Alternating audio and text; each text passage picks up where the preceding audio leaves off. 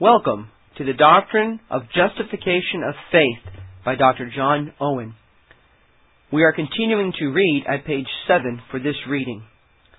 This Reformation audio resource is a production of Still Waters Revival Books. Many free resources, as well as our complete mail order catalog containing classic and contemporary Puritan and Reformed books, CDs, and much more at great discounts are on the web at www.swrb.com. Also, please consider, pray, and act upon the important truths found in the following quotation by Charles Spurgeon. As the apostle says to Timothy, so also he says to everyone, give yourself to reading.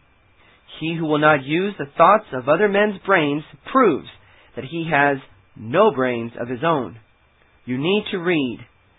Renounce as much as you will all light literature, but study as much as possible sound theological works, especially the Puritanic writers and expositions of the Bible. The best way for you to spend your leisure is to be either reading or praying.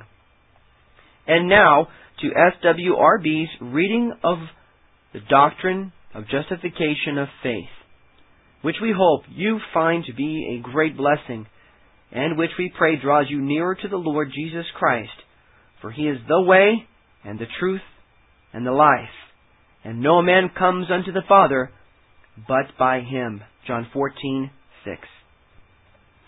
General considerations previously necessary unto the explanation of the doctrine of justification. First, the general nature of justification state of the person to be justified antecedently thereunto. Romans chapter 4 verse 5, chapter 3 verse 19, chapter 1 verse 32, Galatians chapter 3 verse 10, John chapter 3 verse 18 and verse 36, Galatians chapter 3 verse 22. The sole inquiry on that state, whether it be anything that is our own inerrantly, or what is only imputed unto us, that we are to trust unto for our acceptance with God. The sum of this inquiry, the proper ends of teaching and learning the doctrine of justification, things to be avoided therein, that we may treat of the doctrine of justification usefully unto its proper ends, which are the glory of God in Christ, with the peace and furtherance of the obedience of believers, some things are previously to be considered, which we must have respect unto in the whole process of our discourse, and, among others, that might be insisted on to the same purpose. These that ensue are not to be omitted. Number one, the first inquiry in this matter, in a way of duty, is after the proper relief of the conscience of a sinner pressed and perplexed with a sense of the guilt of sin. For justification is the way and means whereby such a person does obtain acceptance before God, with a right and title unto a heavenly inheritance. And nothing is pleadable in this cause but what a man would speak unto his own conscience in that state, or unto the conscience of another when he is anxious under that inquiry. Wherefore, the person under consideration that is, who is to be justified, is one who in himself is asabes, Romans chapter 4 verse 5, ungodly. And thereon, hupadikos to theo, chapter 3 verse 19, guilty before God, that is, obnoxious, subject, liable. To dikaiomatai, to theu, chapter 1, verse 32. To the righteous sentential judgment of God, that he who committeth sin, who is any way guilty of it, is worthy of death. Hereupon, such a person finds himself hupa kataran, Galatians chapter 3 verse 10, under the curse, and the wrath of God, therein abiding on him, John chapter 3 verse 18 and verse 36. In this condition, he is anapologetas, without plea, without excuse, by anything in and from himself for his own relief. His mouth is stopped. Romans chapter 3, verse 19. For he is, in the judgment of God, declared in the scripture, Sugek leis menas, huf harmartion. Galatians chapter 3, verse 22. Every way shut up under sin, and all the consequence of it. Many evils in this condition are men subject unto, which may be reduced unto those two of our first parents, wherein they were represented. For first they thought foolishly to hide themselves from God, and then, more foolishly, would have charged Him as the cause of their sin. And such, naturally, are the thoughts of men under their convictions. But whoever is the subject of the justification inquired after is, by various means, brought into his apprehensions, who cried, Sirs, what must I do to be saved? Number four, the way whereby sinners do or ought to betake themselves unto this relief, on supposition that it is the righteousness of Christ, and how they come to be partakers of, or interested in, that which is not inerrantly their own, unto as good benefit and as much advantage as if it were their own, is of a distinct consideration. And, as this also is clearly determined in the Scripture, so it is acknowledged in the experience of all them that do truly believe. Neither are we in this matter much to regard the senses or arguing of men who were never thoroughly convinced of sin, nor have ever in their own persons fled for refuge unto the hope set before them. Number five. These things, I say, are always to be attended unto, and our whole disquisition into the nature of evangelical justification. For, without a constant respect unto them, we shall quickly wander into the curious and perplexed questions wherein the consciences of guilty sinners are not concerned, and which, therefore, really belong not unto the substance or truth of this doctrine, nor are to be immixed therein. It is alone the relief of those who are in themselves hupadikoi to theo, guilty before or obnoxious and liable to the judgment of God, that we inquire after. That this is not anything in or of themselves, or can be so, that it is a provision without them, made in infinite wisdom and grace by the mediation of Christ, his obedience and death therein, is secured in the Scripture against all contradiction, and it is the fundamental principle of the gospel. Matthew chapter 11, verse 28. Number 6. It is confessed that many things, for the declaration of the truth, and the order of the disputation of God's grace therein are necessary to be insisted on.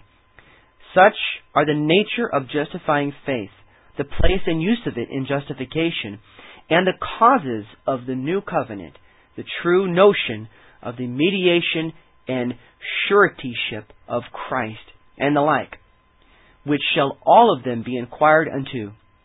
But beyond what tends directly unto the guidance of the minds and satisfaction of the souls of men who seek after a stable and abiding foundation of acceptance with God.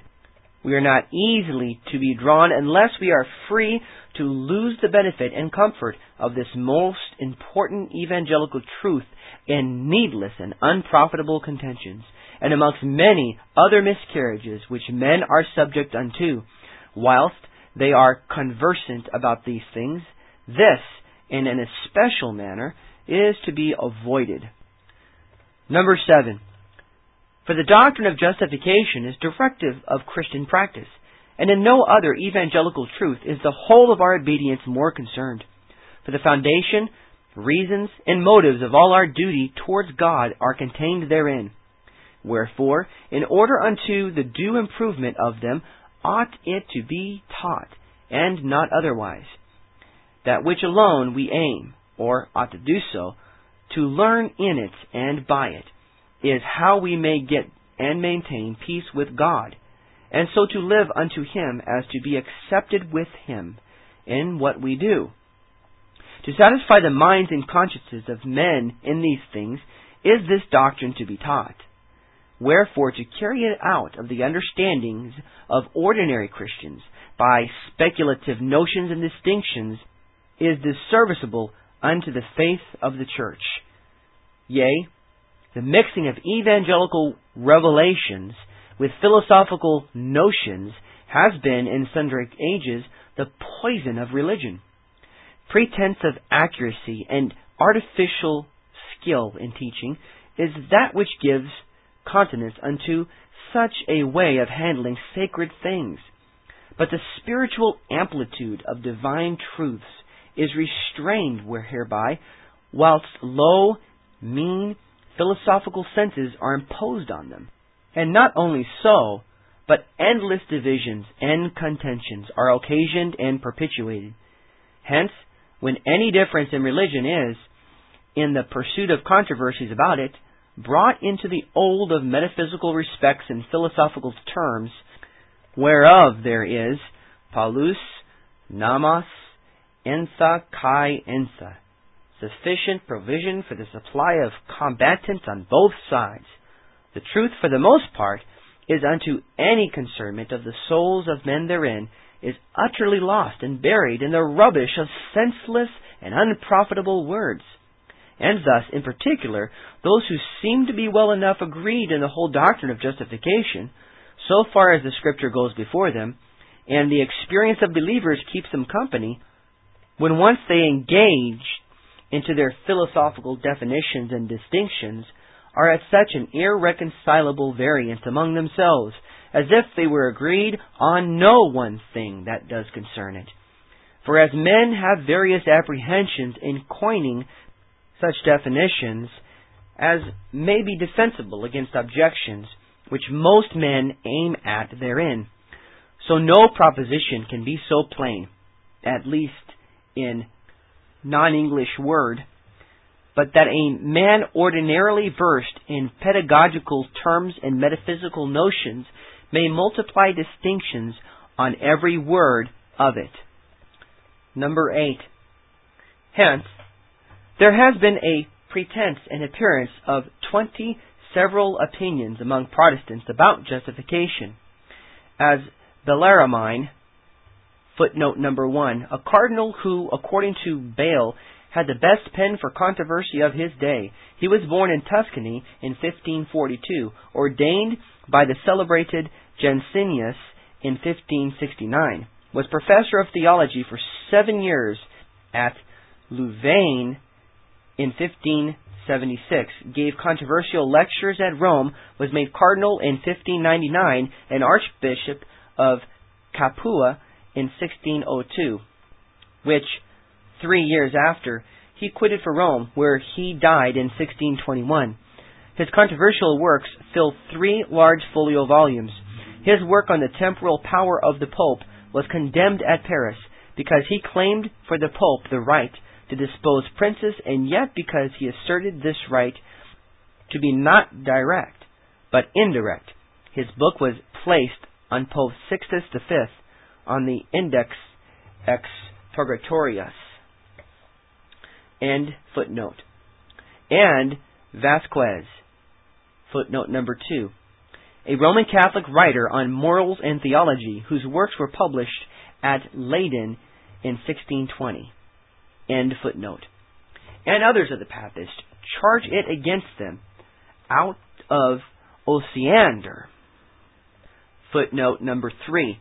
Andrew Osiander, or in German, Hosemann, was born in Franconia 1498, became a preacher at Nuremberg in 1522, and professor of theology in the University of Königsberg in 1548. He died in 1522. He was among the first of the Protestant divines that broached heretical views. He denied the forensic character of justification, confounded it with sanctification, and held that man is justified not by the imputation of Christ's righteousness in satisfying and obeying the moral law, but by our participation through faith in the essential righteousness of Christ as God. He was nevertheless an able and learned man, though proud and dogmatic in temper. He wrote a valuable Harmonia Evangelica. End of footnote number three. When the faith of them all was one and the same, whereof we shall speak elsewhere. When men are once advanced into the field of disputation, which is all overgrown with thorns of subtleties, perplexed notions, and futilist terms of art, they consider principally how they may entangle others in it, scarce at all how they may get out of it themselves. And in this posture, they oftentimes utterly forget the business which they are about, especially in this matter of justification, namely, how a guilty sinner may come to obtain favor and acceptance with God. And not only so, but I doubt they oftentimes dispute themselves beyond what they can well abide by, when they return home unto a sedate meditation of the state of things between God and their souls. And I cannot much value their notions and sentiments of this matter, who object and answer themselves out of a sense of their own appearance before God, much less theirs who evidence an open inconformity unto the grace and truth of this doctrine in their hearts and lives. Number 10.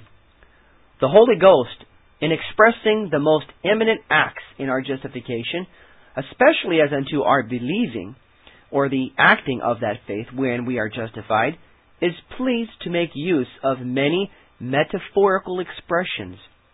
For any to use them now in the same way and the same purpose is esteemed rude, undisciplinary, and even ridiculous.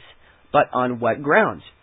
He that shall deny that there is more spiritual sense and experience conveyed by them into the hearts and minds of believers, which is the life and the soul of teaching things practical, than in the most accurate philosophical expressions is himself really ignorant of the whole truth in this matter. The propriety of such expressions belongs and is confined unto natural science, but spiritual truths are to be taught, not in the words which man's wisdom teacheth, but which the Holy Ghost teacheth, comparing spiritual things with spiritual. But God is wiser than man, and the Holy Ghost knows better what are the most expedient ways for the illumination of our minds with that knowledge of evangelical truths which it is our duty to have and attain, than the wisest of us all, and other knowledge of or skill in these things, then what is required of us in a way of duty is not to be valued. It is, therefore, to no purpose to handle the mysteries of the gospel as if Holcot and Bricot, Thomas and Gabriel, with all the centenarians, summits, and quodlibetarians of the old Roman peripatetical school were to be ranked out of their graves to be our guides. Footnote number four. Centenari were scholastic theologians who commented on the sentences of Lombard. See Volume 1, page 224. Peter Lombard, born near Novara in Lombardy, died in 1146, Bishop of Paris, called Magister Sententiarum for one of his works, which is a compilation of sentences from the Fathers arranged so as to form a system of divinity and held in high repute during the medieval times. It appeared in 1172. Summa Theologica was the scholastic term for a system of divinity. And footnote number four. Especially will they be of no use to us in this doctrine of justification. For whereas they perniciously adhere unto the philosophy of Aristotle, who knew nothing of any righteousness, but what is a habit inherent in ourselves, and the acts of it, they rested the whole doctrine of justification unto a compliance wherewithal. So, Pighius himself complained of them. Non English words. Footnote Number five. There were two writers, uncle and nephew, of the same name, Pighi, and both born at Kampen in the Dutch province of Overijssel. The uncle, 1490 to 1542, wrote in defense of the Romanische hierarchy. This Reformation audio resource is a production of Still Waters Revival Books. Many free resources, as well as our complete mail order catalog containing classic and contemporary Puritan and Reformed books, CDs, and much more at great discounts, are on the web at www.swrb.com. We can also be reached by email at swrb at swrb.com, by phone at 780 450 3730, by fax at 780 468 1096, or by mail at 4710 37A Avenue, Edmonton, AB, Canada, T6L3T5. If you do not have a web connection, please request a free printed catalog. If you do have a web connection and would like to be added to our email list, please send an email to add at swrb.com or swrb at swrb.com with the word ADD in the subject line. SWRB's email list is a double opt-in list, so once you've sent us your email address, you will be asked by email to confirm that you want to join our list using the email address you have supplied. Your email information will be kept confidential, and you can easily remove yourself from our email list by simply emailing us at swrb at swrb.com with the word remove in the subject line. Once you are on our email list, you will be alerted to all the new free Reformation resources, free MP3s, free electronic books and texts, etc. SWRB makes available on the web, as well as at times our best discounts and super specials. We also encourage you to reproduce this audio resource and to pass it on to your friends.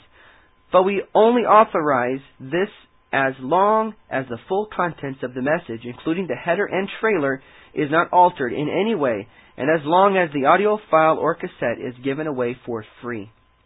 Thank you again for listening to this SWRB reading, and remember that Isaiah 26 verse 3 states, Thou wilt keep him in perfect peace, whose mind is stayed on thee, because he trusteth in thee. And 2 Corinthians chapter 13, verse 11 concludes, Finally, brethren, farewell. Be perfect. Be of good comfort. Be of one mind. Live in peace. And the God of love and peace shall be with you.